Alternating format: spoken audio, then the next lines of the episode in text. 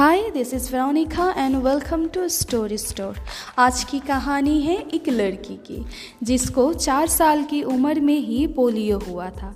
जिसे डॉक्टर ने कहा था वो कभी भी अपने पैरों पर चल नहीं पाएगी, पर उसने कभी ये माना ही नहीं। उसकी हिम्मत और उसकी चाहत ने उसे बस अपने पैरों पे खड़े ही नहीं करवाया, बल्कि उसे वर्ल्ड का बेस्ट एथलीट भी बनाया। जी हाँ आज हम बात करेंगे विल्मा रुडोल्फ की और उसके जर्नी के बारे में। 1940 में अमेरिका के एक गरीब परिवार में विल्मा रुडोल्फ का जन्म हुआ था। विल्मा के पिताजी पेशे से एक कुली थे और उनकी माताजी दूसरों के घर में साफ़ सफ़ाई का काम करती थी। विल्मा एक प्री मेच्योर बेबी थी जब उनका जन्म हुआ था। जब वो चार साल की हुई, तब उसके माता पिता को पता चला कि उसे पोलियो है। विल्मा बचपन से ही बेहद सारी बीमारियों से लड़ते हुए आ रही थी। विल्मा पोलियो से बच तो गई, पर डॉक्टर ने कहा, विल्मा फिर कभी अपने पैरों पे चल नहीं पाएगी। विल्मा अपने बाएँ पैर की सारी शक्ति खो चुकी थी। विल्मा को चलने के लिए पैरों पे ब्रेस पहनने पड़ते थे।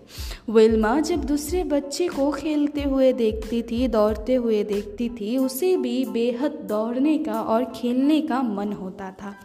एक दिन विल्मा अपने माँ को आके कहती है, माँ, मुझे भी उन बच्चों के साथ खेलना है। मुझे भी उन बच्चों के जैसा ही दौड़ना है। विल्मा की माँ एक बेहद ही आशावादी और हिम्मत वाली महिला थी।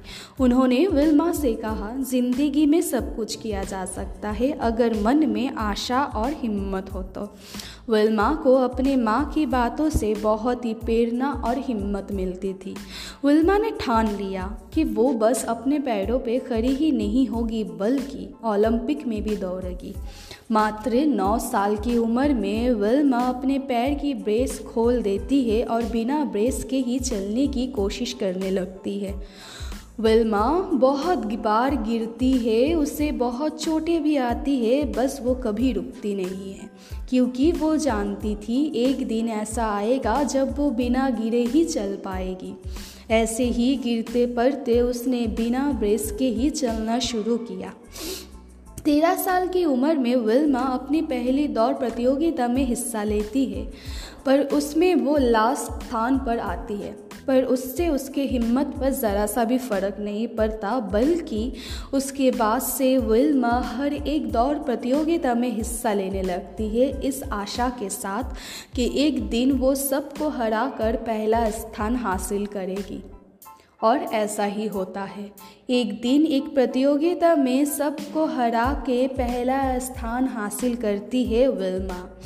विल्मा उसके बाद उसकी हिम्मत और उसकी चाहत को और भी मज़बूत बना लेती है। उसके बाद पंद्रह साल की उम्र में एड टेंपल नाम के एक कोच के साथ विल्मा का मुलाकात होता है। वो कोच से कहती है कि मुझे दुनिया के सबसे फास्ट और बेहतरीन एथलीट्स बनना है। विल्मा की हिम्मत और चाहत को देखते हुए कोच उसे ट्रेनिंग देने का फैसला करते हैं।